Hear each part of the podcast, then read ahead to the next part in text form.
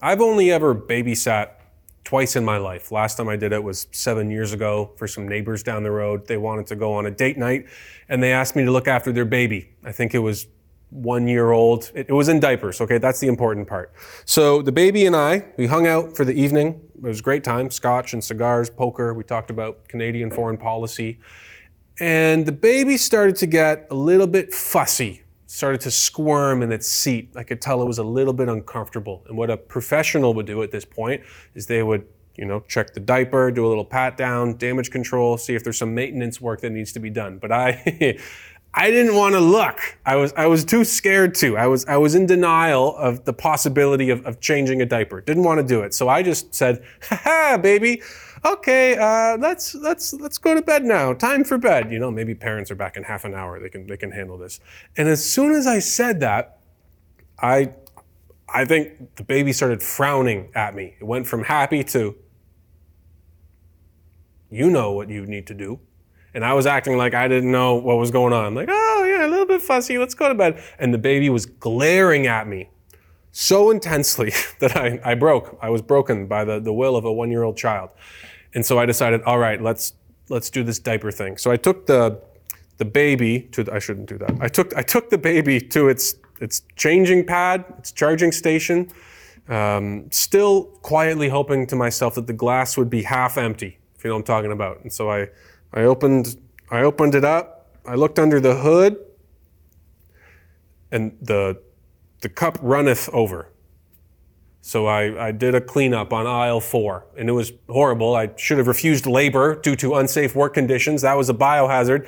Never wanted to do it again. That's why I married a pediatric nurse, by the way. But I did it. And then, you know, you get the new diaper to put on the baby. And diapers, they're kind of like a it's like an origami Venus flytrap. It goes around the baby, uh, but I couldn't get the, the two halves to, to stay put, to stick. I put all the pieces there, and the baby stood up, and the diaper fell off.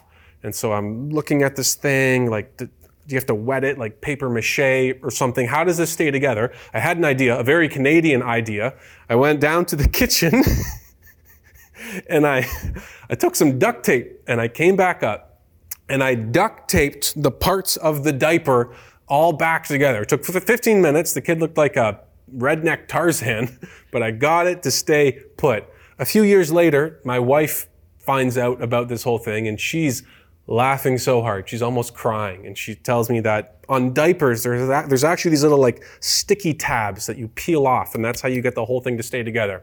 So the way that I was doing it was completely wrong. Maybe you've had moments or experiences like that where you learn the way you've been doing something is totally wrong. You're putting together an IKEA chair. It's supposed to take three minutes and you're three hours into this and nothing's going right. Or maybe you've learned there's an easier way to do something, you know, with fixing a car or making a recipe or raising kids or growing a plant or training a dog. Now imagine if you made a mistake like this, of this, you know, magnitude with your whole life what you thought life was, what you thought life was all about, how it ought to be lived. Imagine if you were completely off and had spent your whole life going in the wrong direction. That is a terrible, terrifying possibility. And the Apostle Paul is going to be talking today about this kind of danger, this kind of risk, not of incorrectly putting together a chair or building a diaper, but of building a life if you were made by God, and if you were made for God, then the biggest source of blessing in your life or the biggest problem in your life would have to do with how you relate to God. Alexander Solzhenitsyn was delivering a address when he was receiving the Templeton Prize, and he was talking about the horrors that took place in the Soviet Union in the 20th century. And he said that these arose and took place in Russia because Men have forgotten God.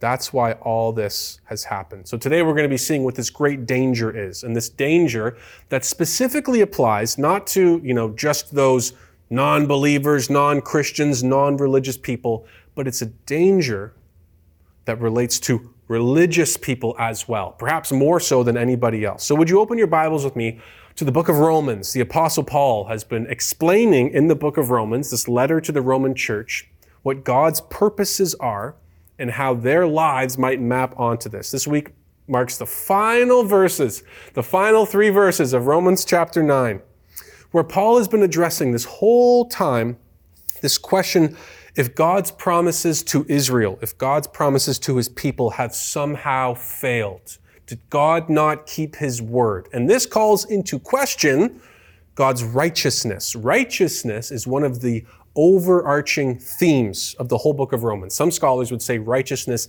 is the main theme of the book of Romans. We, we said a while back in Romans chapter 8 that Romans kind of has a symphonic structure. It's built like a symphony. Paul develops themes, and sometimes he develops themes in contrast to one another. Sometimes he re- recapitulates these themes in different keys. Sometimes there's hints of these keys in prior movements, uh, hints of these themes. Sometimes there's echoes of these themes in later movements as well.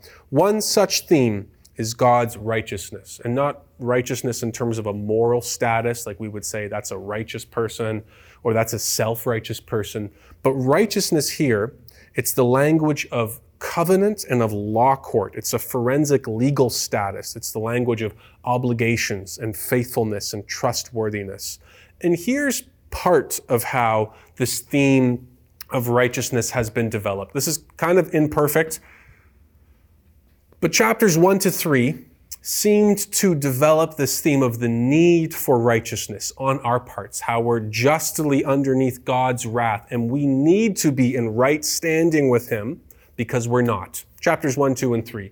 Chapters 4 to 8, perhaps 5 to 8, talks about this provision of righteousness, how God has provided the opportunity for us to be in right standing, right relationship with Him because of his son Jesus. Jesus came, died, and rose. And one of the consequences of this is that now we have the opportunity to stand in to stand in right standing before God. And chapters 9, 10, and 11 talks about the rejection of righteousness, the rejection of this available righteousness, specifically on the part of Israel, on the part of God's people. Chapter 9 will deal with Israel's past, their spiritual past, and we looked at the patriarchs, we looked at the story of Exodus, we looked at some of the prophets. Chapter 10 will talk about Israel's spiritual present, and chapter 11 is going to talk about Israel's spiritual future, what God still can do for them, the future that they could have, the opportunities that are still available. The big takeaway from all of chapter 9 from the past few weeks is this the Word of God has not failed. It looked like it because so many people who were supposed to be God's people were rejecting the Messiah. And so many people who were not God's people were accepting the Messiah. This whole thing got turned on its head. Those who were not God's people are now called God's people. Those who were not God's beloved are now called God's beloved. And now within this story, within this whole chapter of Israel's rejection of the Messiah and this expansion of God's covenant to the Gentiles, there's this whole story that's been developed. Paul is just in these last three verses introducing the dialectic, the back and forth, the contrast between faith and works. So let's check this out the last three verses of Romans chapter 9, verses 30 to 33. What shall we say then? What do we say in response to all this, to all that God has done? That Gentiles who did not pursue righteousness have attained it. Righteousness, right standing with God, a place in his covenant. The Gentiles who did not pursue this righteousness, they have attained it. That is a righteousness that is by faith. Important word. I'm going to circle that. But that Israel, who pursued a law that would lead to righteousness, did not succeed in reaching that law. Why? Because they did not pursue it by faith. They did not pursue it by faith, but as if it were based on works. This is an interesting clause here. As if it were based on works. They tried to produce right standing with God as if it were possible by what we do. Because the big question is this it, try to keep this big, big question in your mind as we look through these smaller details. Our relationship with God has gone wrong. What will make it right? This is the big question that humanity has to deal with. And then with it, with oh, I can't talk today. Beneath that are these smaller questions. Who are the covenant folk? Who are the people of God? The nations outside of Israel, they weren't looking for it when Paul went to them. There weren't just people in Philippi sitting around hoping an Israelite would come to them and explain to them how they can obtain covenant membership. There were some, few and far between. They were called God-fearers. But when Paul preached, this was heard by people not looking for God. No one seeks him. And people across the whole social spectrum, male and female, slave and free, Jew and Greek, Gentile. And they heard this message and they were captured by it. They found themselves believing and trusting and baptized, and they found themselves on the other side now of this covenant standing. So they attained righteousness. This is the key word. Righteousness, it's mentioned, oh, something like 33 times in the book of Romans. And eight of those, almost a third of those instances, are from Romans 9 30 to about the middle of chapter 10. So they achieved this right standing through an active trust, faith, faith is trust, an active trust in Jesus to be for them what they can't be for themselves. That's the gospel. That's what verse 30 is saying. Okay.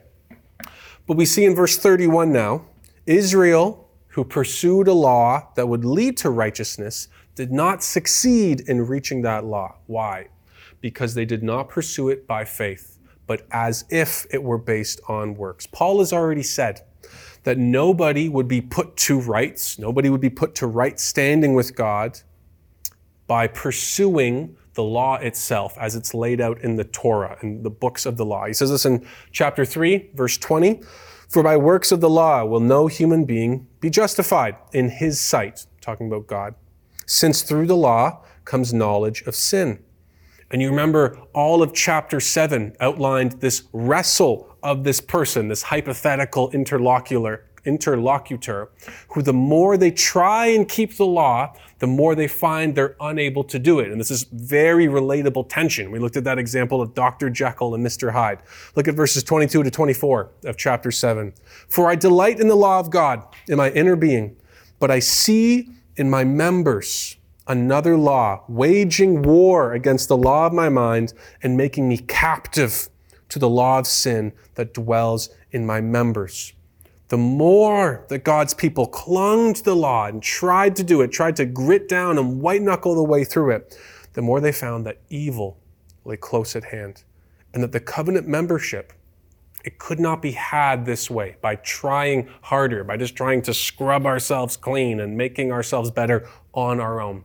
This was not the way to obtain right standing before God. Israel did not obtain righteousness, right standing, because of their adherence to the Torah, to the law itself, right? It's tempting to think, okay, we are Israel. We observe the Sabbath, we observe the ceremonial laws, we observe the purity laws, the kosher laws, we have circumcision. This distinguishes us from other people. Now we're in right standing with them. That is not the way to fulfill the law. I'm, I'm getting ahead of myself. But in chapter 10, later on, Paul will be talking about what is the proper use and interaction with the law. It was a gift from God. It's not some second rate, bad, evil, dirty thing. But he's saying that God's people at the time were using it, interacting with it incorrectly. Okay, now Paul is going to introduce an interesting element to this. Let's keep reading the last part of verse 32 and continuing on to 33. They have stumbled, talking about God's people, over the stumbling stone, as it is written. And now he's quoting two parts of Isaiah. Behold, I am laying in Zion, Zion is shorthand for Jerusalem or Israel as a whole, a stone of stumbling and a rock of offense. And whoever believes in him will not be put to shame. Do you see this? First, God's referring to a stone, a stone of stumbling, and then he refers to the stone as a him. I love when this happens. A stone, and the stone is personified. This is kind of like in the opening of the book of John, it says, In the beginning was the Word, the Word was with God, and the Word was God. It's referring to this thing, and then there's a pivot. It's a person. That's just a side point. But Paul is pulling together here two different passages from the book of Isaiah, both about a stone which God is going to place in the hearts of his people, right in Jerusalem, right in Israel itself. In Isaiah, first chapter 14, pardon me, in Isaiah 8:14, the prophet is saying God is going to place in front of them a stone that his people will stumble over. They will get tripped up by this. And then that same stone is referred to in Isaiah 28:16 that this stone is also the foundation of a new temple that's yet to be built. The same stone. God's people are going to trip up on it, but it's going to be the foundation of a new temple. Some say, some scholars would say that what Isaiah had in mind here was actually the coming of a king, of a Messiah. This will be the foundation for the great community that's focused on the temple. So in Isaiah 28, the prophet ends with the promise that anyone who believes in him will not be put to shame. So Paul just quotes these two parts. He stacks them on top of each other. Both parts of these prophecies refer to a coming king. And so Paul is quoting Isaiah once again to say that what God is doing is a fulfillment of what has been biblically promised. This isn't some detour from his main plans. God isn't changing his plans. He isn't going back on his word. But everything that has happened with Jesus and God's people has been part of what God said would take place all along. Israel's failure to believe in Jesus the Messiah it's not a changing of God's plans, but God is being faithful to what He said would happen all along. Now, if you have your Bibles with you, turn to Matthew 21, because Jesus also talks about Himself as being this stone. This imagery of stone, it's, it's fascinating. The digger, the, the digger you deep, the deeper that you dig with it. So turn to Isaiah. I can't talk. Turn to Matthew chapter 21, verses 33 to 46. There's a parable of the tenants that Jesus tells. Here, another parable. There was a master of a house who planted a vineyard and put a fence around it and dug a wine press in it and built a tower and leased it to tenants and went into another country. When the season for fruit drew near, he sent his servants to the tenants to get his fruit. And the tenants took his servants and beat one, killed another, and stoned another. Again, he sent other servants, more than the first, and they did the same to them. Finally, he sent his son to them, saying, They will respect my son.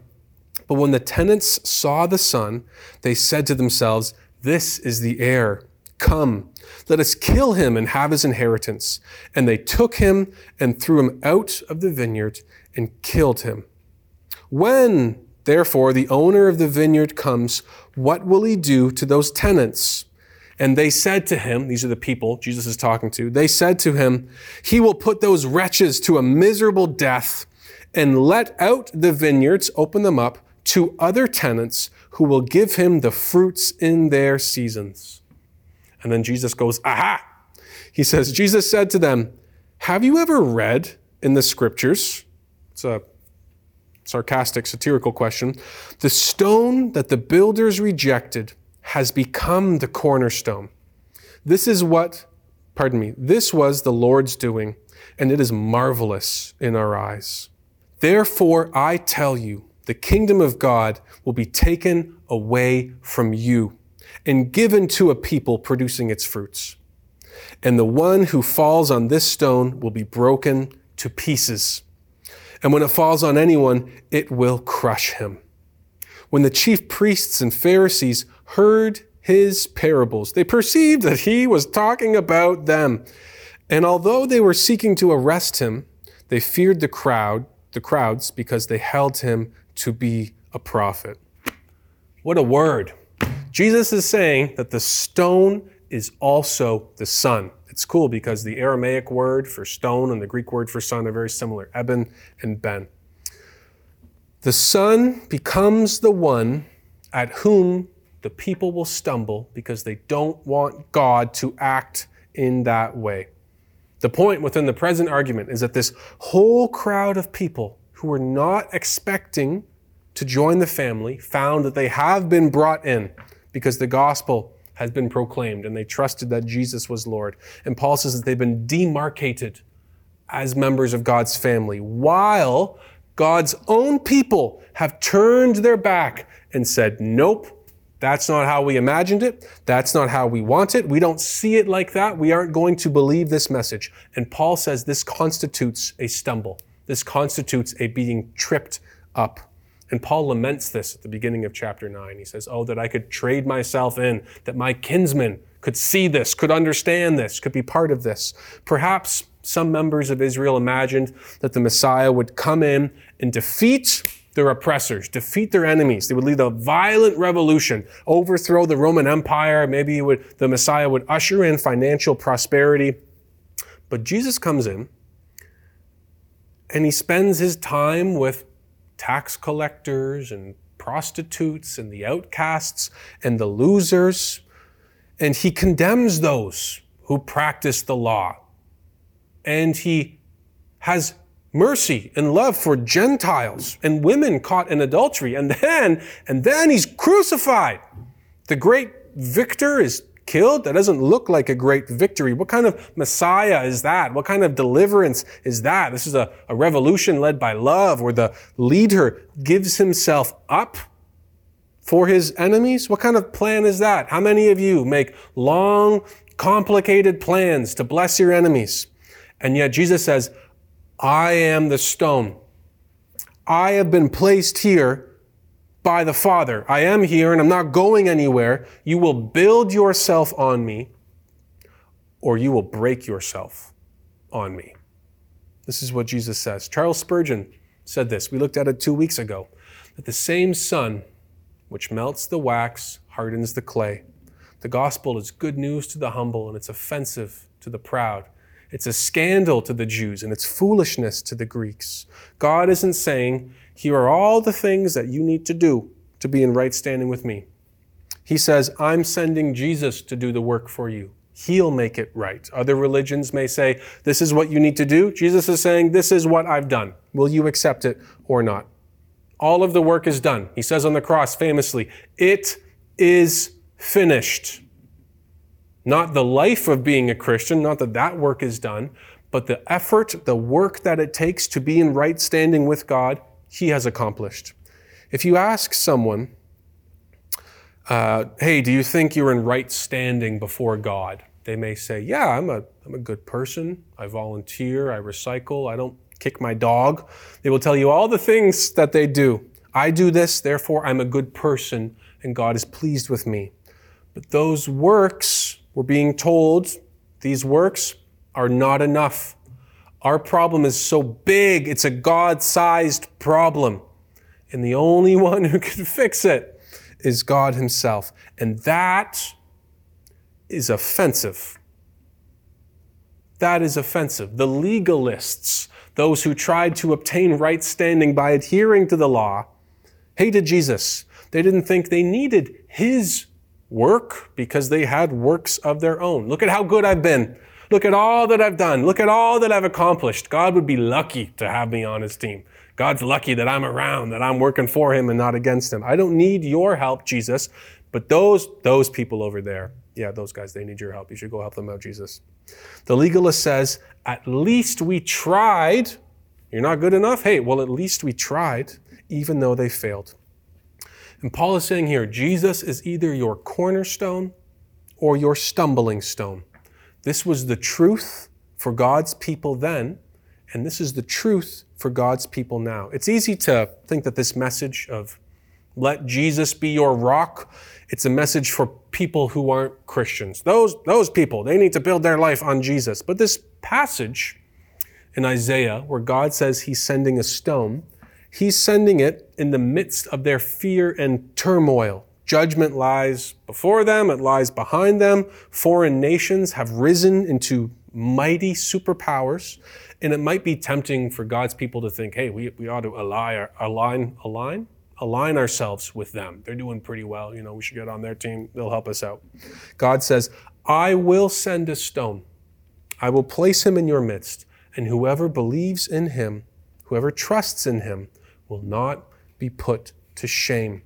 But some of you aren't going to like it. It's going to challenge you. It's going to challenge your conceptions of what God is, of who you are, about the meaning of life. It's going to challenge how you understand power and those who wield it, how you understand love and dignity and honor and those who receive it.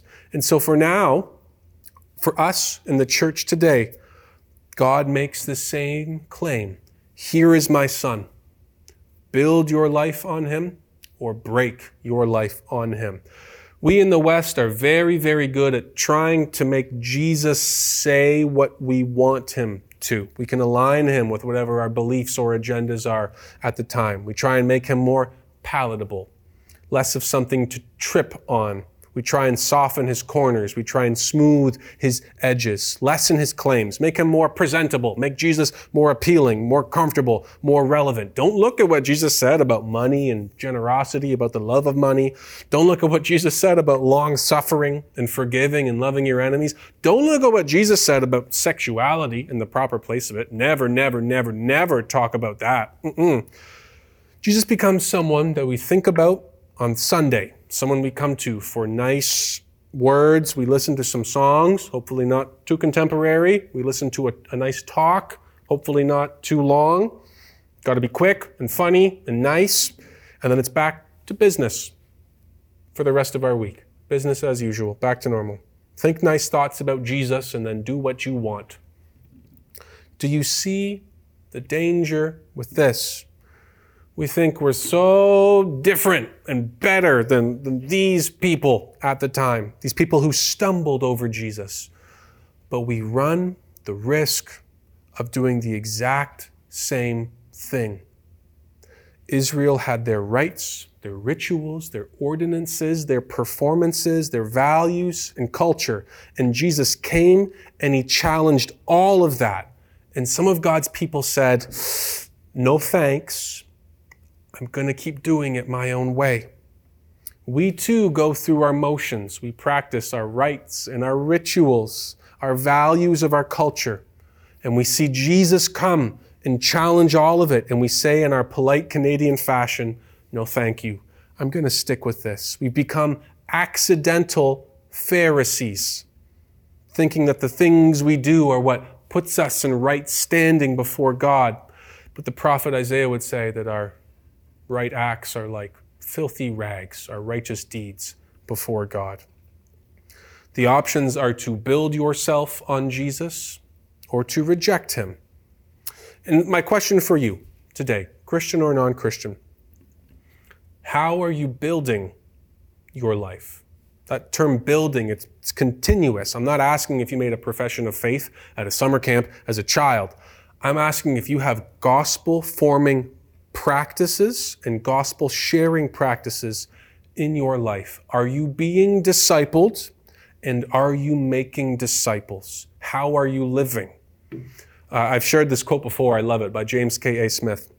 He says, Being a disciple of Jesus, it's not primarily a matter of getting the right ideas and doctrines and beliefs into your head in order to guarantee proper behavior. Rather, it's a matter of being the kind of person who loves rightly, who loves God and neighbor and is oriented to the world by the primacy of that love. We think of ourselves as primarily thinking things, the term Homo sapien means. But a lot of classical literature and wisdom would identify humans as primarily loving things, primarily worshiping things, Homo adorans. We say, we are what we think, but I would contend we are what we repeatedly do, to paraphrase the second book of Aristotle's Ethics. So, what are the patterns of your life? What are the patterns of your worship? We aren't building a chair or building a diaper, but building a life. And wouldn't it be a shame if what we thought was the way to build our lives was actually incorrectly. That's a terrifying thought. There are many ways to build our life. There's many ways to build our lives on Christ. And so, you know, that's kind of why we always come together and gather and learn and encourage ways that we can grow. Here's one particular facet of building our life on Jesus that I've seen neglected a lot. My default way, okay, I'll share this for myself. My default way of understanding what it means to build a life on Jesus is thinking about what I do individually each day. I'm a very independent person. It's a strength and it's a weakness. But the Christian life is a team sport. The Christian life is lived communally. And this communal calling, this may be a stumbling block for us independent individuals in the West. But this is why we do life together here at Bayview Glen Church. The Christian life is made up of what we repeatedly do, and the church is just a gathering of believers with all of our various giftings and talents and abilities. And when we come together as a whole, we are equipped to act out God's great purposes to bring the kingdom of heaven here on earth. We grow and we serve by doing this. You actually you can't do one without the other. You can't separate Christian service and Christian growth. So let me let me lean in. I'm going to lean on you a little bit, okay? But I do it in love. I want to say this as clearly as I can. If you are not walking in life together with other Christians, growing and serving, you're neglecting a crucial part of the Christian life. You're setting yourself up for failure and you're removing a tremendous opportunity for how God grows us. God has better things for you. So if you take nothing else away from this sermon, if you take nothing else away from every sermon you hear for the next year, would you commit to building your life on Jesus this way? There are other ways. Please do those. But I've found that the communal aspect for myself is one that's so often neglected. And you can do this here at Bayview Glen Church. You don't have to do it here. You can do it somewhere else. But we have opportunities here. We have our discovery course. You can discover how to get involved here. We have our 3:30 prayer challenge where we can gather as a church 3:30 every single day to pray for God to work mightily in our midst. We have life groups, communities where you come and grow together and serve in your communities together. We have serve teams, opportunities to use your gifts, to discover your gifts. How are you wired? How has God made you to love and serve others? We keep, we keep talking about all of this, not because it's something that like we, the staff at Bayview Glen need you to do. It's not like, oh, we really need more people to do this. I don't get a commission if God receives more prayers. The top life group leader doesn't earn a free trip to Cuba, but we could talk about that. I'm open to it. We believe at Bayview Glen that we are better together. It's one of our values, better together. And let this not be something that we stumble over, but something that we build ourselves on as we, as the church at Bayview Glen, work together so that everyone, everywhere, can experience God's love and his created purpose through Jesus.